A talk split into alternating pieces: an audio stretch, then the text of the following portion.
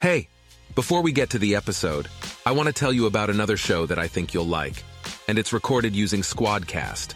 I'm Jeff Della Rosa, and I'm the host and creator of the Culture Podcast. It's a hip hop centric show with social commentary, cultural allegory, witty references, interesting guests, and plenty of raw laughter. We tackle social issues like racism, current events, and entertainment, all from the perspective of an Afro Latino duo. You can find us wherever you get your podcasts and at our website, theculture.one. Okay, now let's get on with the show. Welcome to the Squadcast podcast. I'm Jamie Yuenger, host of If You Knew Me. Squadcast is a cloud recording studio that empowers creators to record audio and video in studio quality with anyone, anywhere, and at any time. You can learn more about Squadcast and start a free trial at squadcast.fm. On the Squadcast podcast, you'll hear discussions about the podcast and creator industries. You'll hear updates from the Squadcast team, and you'll get podcast recommendations, creator tips, and so much more. The Squadcast team also loves to show off the creators who use Squadcast to record their shows. So from time to time, you'll hear feed drops from other podcasts. Today is one of those episodes.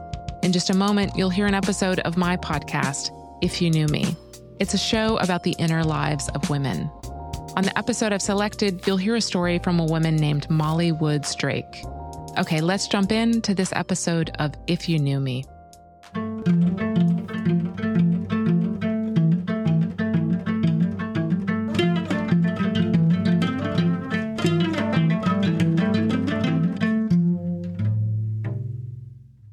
It's Jamie. This is If You Knew Me, a show where we share stories from the inner lives of women.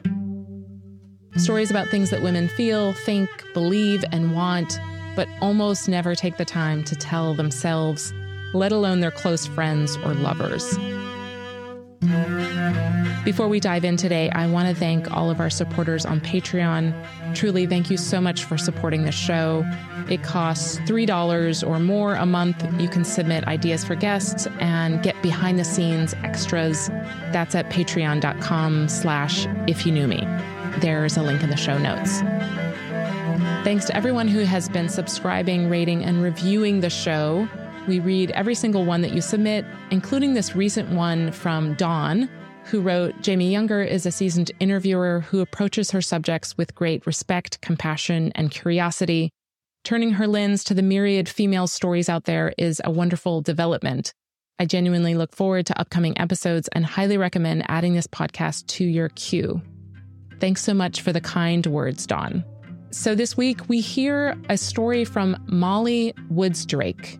Mali is spelled M A L I, and that is her real name. Mali's early life was heavily influenced by her parents' political activism. Her mom and dad worked tirelessly alongside the famous labor activist Cesar Chavez, pushing for farm workers' rights in the 1960s and 70s. Molly has continued her parents' legacy. She co founded and leads a nonprofit in California that works to disassemble structural racism. Her story for this podcast, though, is not about rights or racism. It's about a universal question that so many of us face How can I pursue my own ambitions and also devote time to becoming a parent? And even if you don't want to become a mom yourself, the question remains what do we do when we are faced with two competing desires? Can we make space for both of them? Is it possible, realistic, and recommended? Mali's story is entitled Deciding Between Motherhood and Personal Ambition.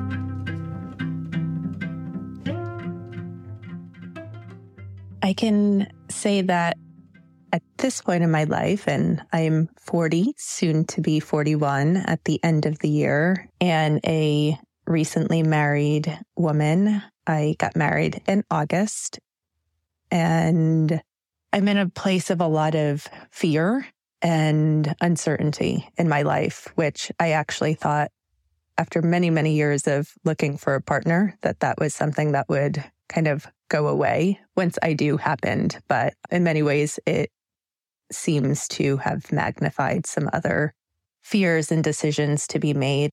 So I'm in a place of really trying to figure out what comes next, both with starting a family and with decisions that need to or will be made in my personal and professional life. And so I think it's helpful to give a little backstory to my upbringing and my childhood and the history of my family that plays into where I'm at now and why there's heaviness or a lot of indecision.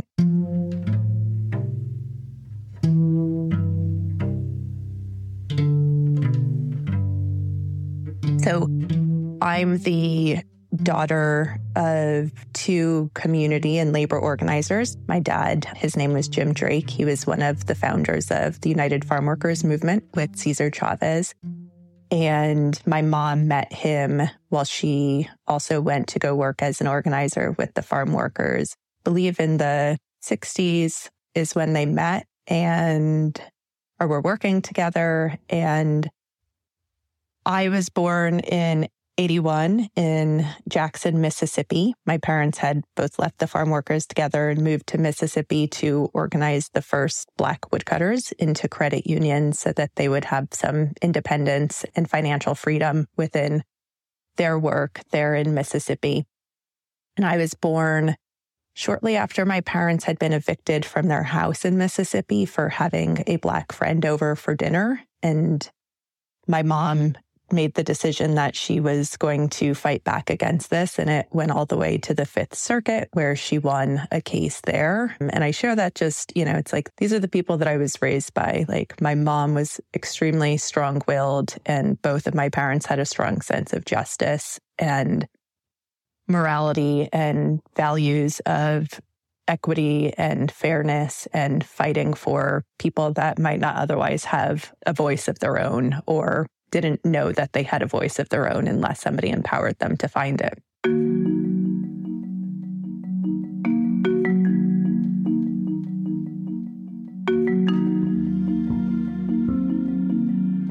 So eventually we would move to Texas, where my dad was organizing in the Rio Grande Valley, and my mom was pretty much raising my brother and I on her own.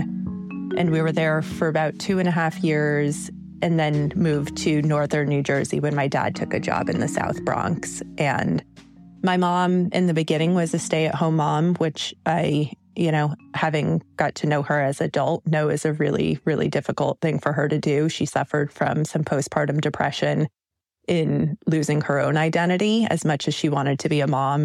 I don't think she was willing to do it at the expense of losing who she was. And that was largely someone who was an advocate for justice, but it kind of took second stage to my dad and his work.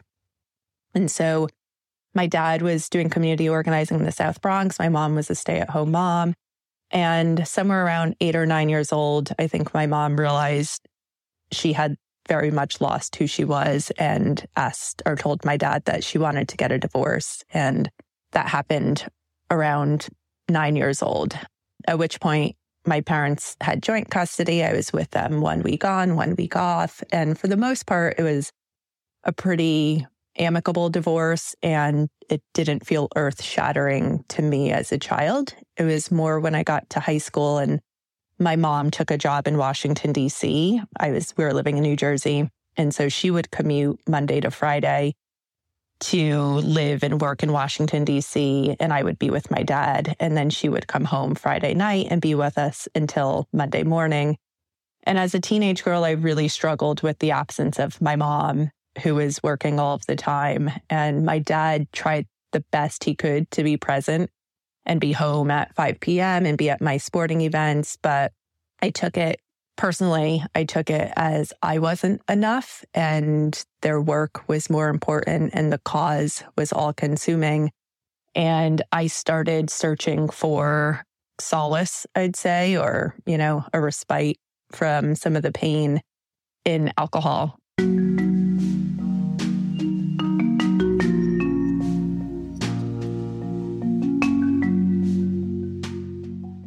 The first time I drank, I was 13 and a freshman in high school, and I ended up in the hospital for alcohol poisoning. I was dropped off unconscious on my mom's couch, and she would call my dad, and together they brought me to the hospital. It should have been alarming. I sort of found identity in being that girl. Everyone at school knew who I was, what happened, and I was grounded for several months. But as soon as I was allowed out again, it was every Friday I would go out, get drunk, come home, be grounded on Saturday. Sunday would be a good day with my mom. She'd go back to work, and I'd repeat the behavior throughout my entire high school career. And then I would go and apply to college at Arizona State, University of Arizona, UC Boulder, and Rutgers, which were all notorious party schools. And I attended Arizona State where my drinking escalated as soon as I got there to a three, four day a week binge blackout drinker.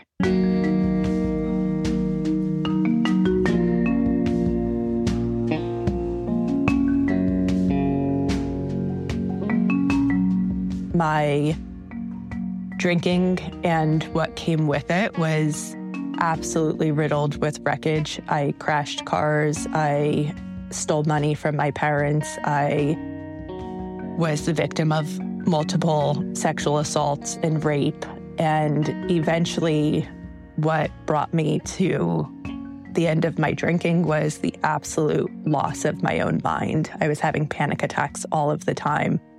I was suicidally depressed. I didn't go to school. I was drinking every day. And I woke up one morning, it was the day after my mom's 50th birthday, trying to make the decision to either kill myself or ask for help.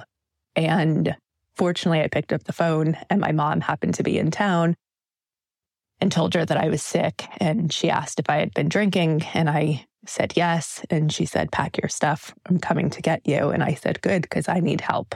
And I think that was probably the first time that I could remember since being a child that I asked for real help from my parents and believed that they were going to show up, which they did.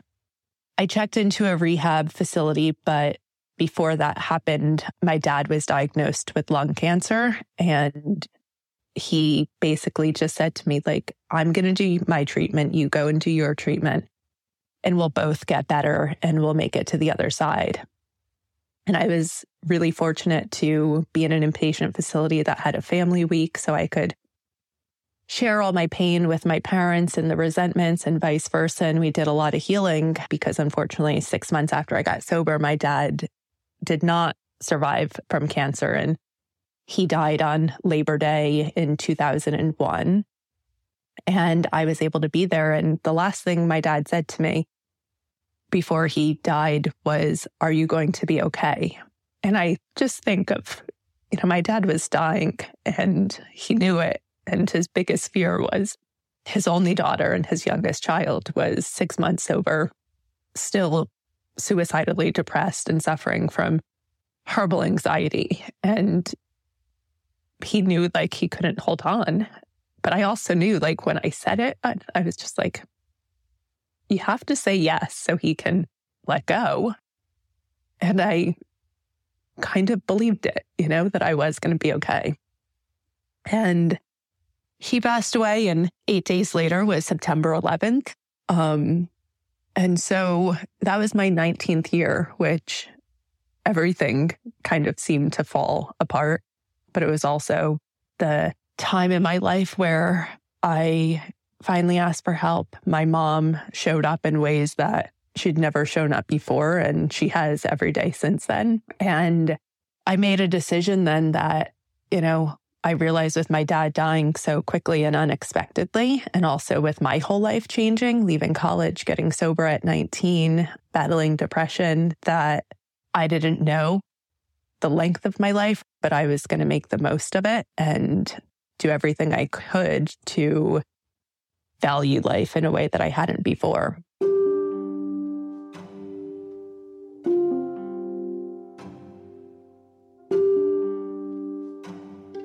I went back to college, didn't know really what I wanted to do, was an English major.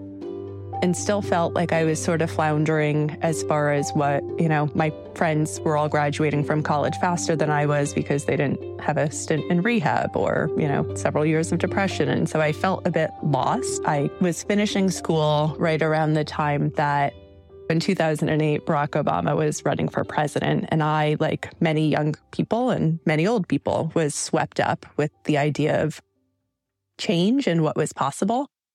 And I started volunteering for his campaign. And when he won, I realized that this fire or this foundation that my parents had built in me just by being who they were of believing in justice, fighting for justice, fighting for the person who might not have a voice was rekindled during this election and this campaign time and that that was what I wanted to do.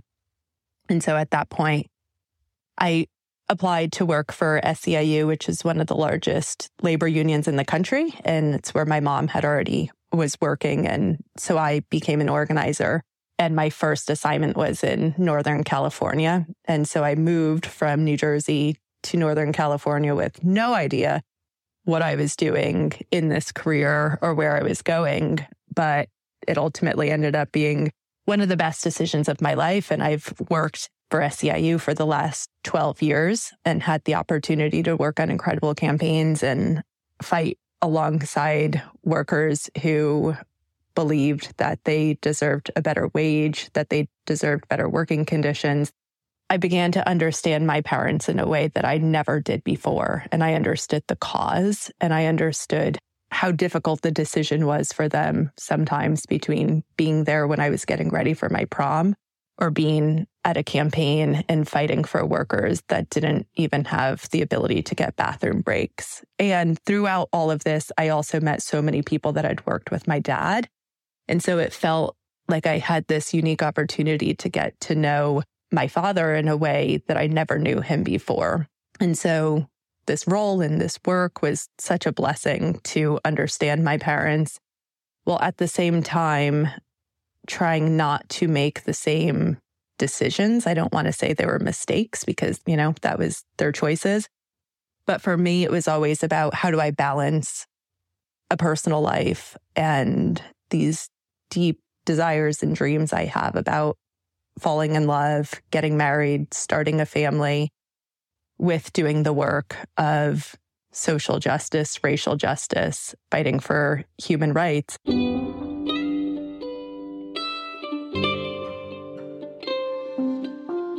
So, when you work in the labor movement, people don't talk about it as a job or a career. They talk about it as a cause, and you have to be committed to the cause at all costs. And for the first five years of working for SEIU, that meant that I was all over the country, living in hotels, working on organizing campaigns, and had no real personal life of my own. It seemed impossible to me that I would ever meet someone if I was living in hotels in Pennsylvania, but I had a home in California. And so after six years, I let my boss know that I was either going to leave or I needed to be in a position that was going to be a stable position. And so at that point, I transferred within my organization to have a job that I represented workers at one specific hospital in northern San Diego.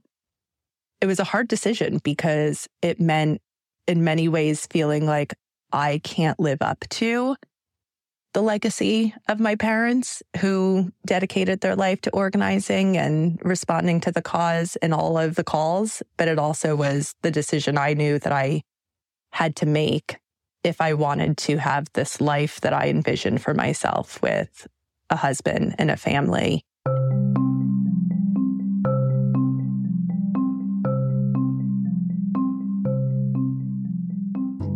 The other thing is when my dad died, he had been working on a book. One of the things he wrote towards the end of his life was he called it Why I Organize.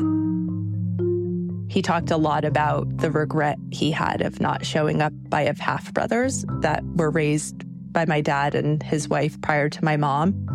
and how he wasn't present in their life, and then how he tried to do things very differently with myself and my brother.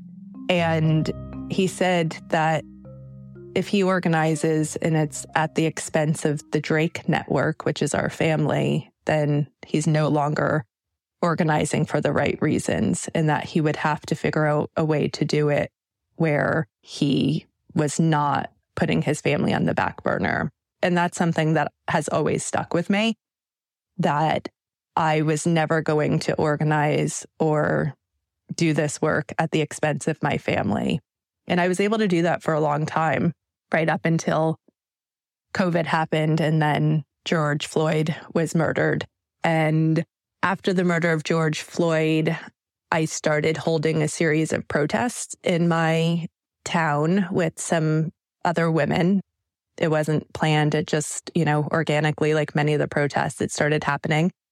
And I live in a community that's about 85 to 90% white. And we have 0.8% Black people that live here. But hundreds of people would come out to these protests and they would ask, What do we do next? What do we do next? And in many ways, I felt like this was the culmination of so much of my life work. And from that, we formed a nonprofit called Encinitas for Equality, which was entirely and has always, um, for the last two and a half years, been volunteer led.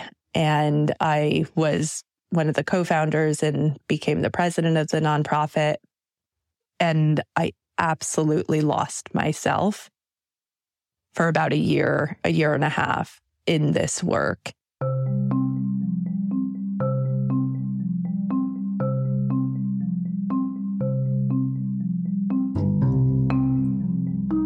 I know there is so much anger of seeing a Black man murdered by the police. And for me, it was just so hard to believe that in all of the ways we thought we had come so far, we really hadn't come very far at all when it came to racial justice.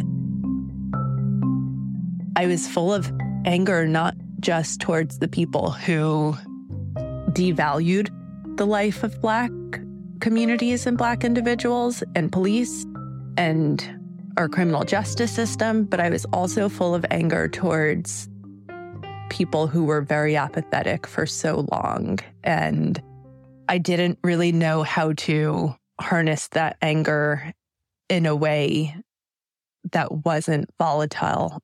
Again, I lived in a very white, wealthy community where there was so much privilege and I was angry at people all the time about it. And I was trying to run a nonprofit to educate people, but in many ways, doing it in a way that was divisive. It was divisive in my own home. For me, it was a hard time to be married to a white man and not be angry at white men all the time. But I didn't know this. To me, I was simply doing the good work of fighting for racial justice. And I was volunteering probably 60 hours a week while also doing my job. It was so much work. I was just drowning in trying to make things better while not realizing that I had totally shut out my partner at that time. Again, as someone who has suffered from addiction, it can surface in many ways. Work had never been one of those ways. And it was absolutely something that I became addicted to. It wasn't like you could see with alcohol where you were causing harm and all of this pain. It was something that felt noble and important and necessary. And it was happening all over the country. And so it really wasn't until shortly after my partner and I got engaged that he really just didn't seem present and seemed to withdraw more than he had before. And we were coming up on our wedding. And I realized we might not get married. He might not marry me because he has a lot of resentment and I've caused a lot of pain. And so this summer leading up to our wedding, I made the decision that I really needed to work a program around everything that was happening. And so I started going back to A meetings, um, really diving into my spiritual practice. And I read a book called See No Stranger by Valarie Kaur that talked about revolutionary love during these times. And I think that book was a pivotal moment for me in realizing that I was never going to create the sort of change I wanted to, both out in the world and within myself, if I couldn't find a way to do it with kindness and compassion and curiosity for people that might feel different than I do.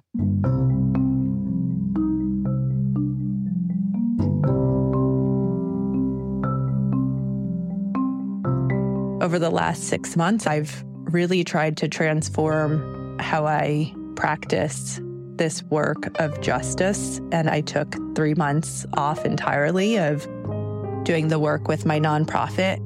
I largely thought that I was going to step away for a while from a lot of this work and focus on just my marriage and starting a family. And then I got swept back up in the elections and all that was at stake and realized that is so much who I am as well. And that I can't step away fully without feeling like I'm abandoning who I really am. I guess that's really my truth around this work is I don't know how not to care about others who have less or who are being oppressed. And so that's just really part of who I am at my core. And so now I'm at this point where things are better in our marriage. And I think it's a combination of me stepping back from some of this work as well as me returning to my 12 step meetings and trying to be a softer, kinder person in how I enter into this work. And I have an opportunity to apply for an appointment to an open seat on our town city council. And it's very likely if I do it that I would be the one to get the appointment. If I were single, I know that I would do it. And being married and knowing that we will likely have children in the next year changes that decision of fear of not showing up for a new child the way that I would like to, or fear of destroying my marriage if I decide to do this and it takes up more time again, or I lose myself again. So when I say I'm, you know, I'm happily married now, and I thought all of the fear and the indecision would go away with that, it feels like a life of just making decisions for myself has changed where the simple, easy, obvious decision for me isn't so simple and obvious anymore because it's not just about me. But I also worry that if I don't make the decisions for myself, that I'll carry resentment into my marriage.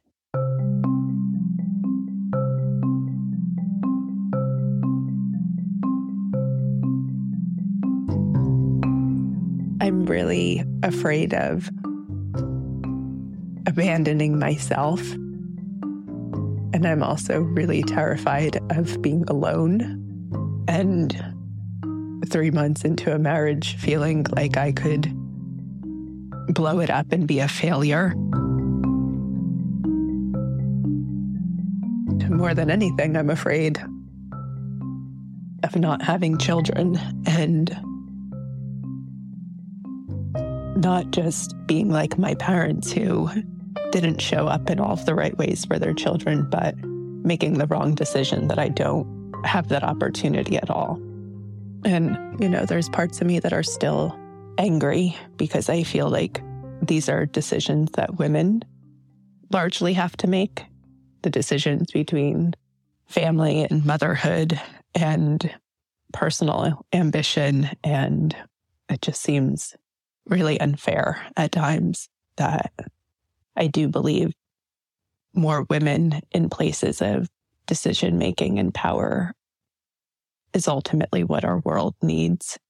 While at the same time, our world is set up to women from being able to do all of those things.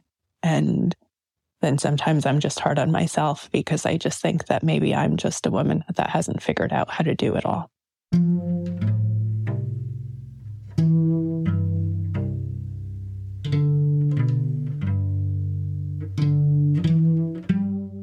Thanks so much for listening to this week's episode. If you enjoyed Mali's story, take a moment and share it with someone you love.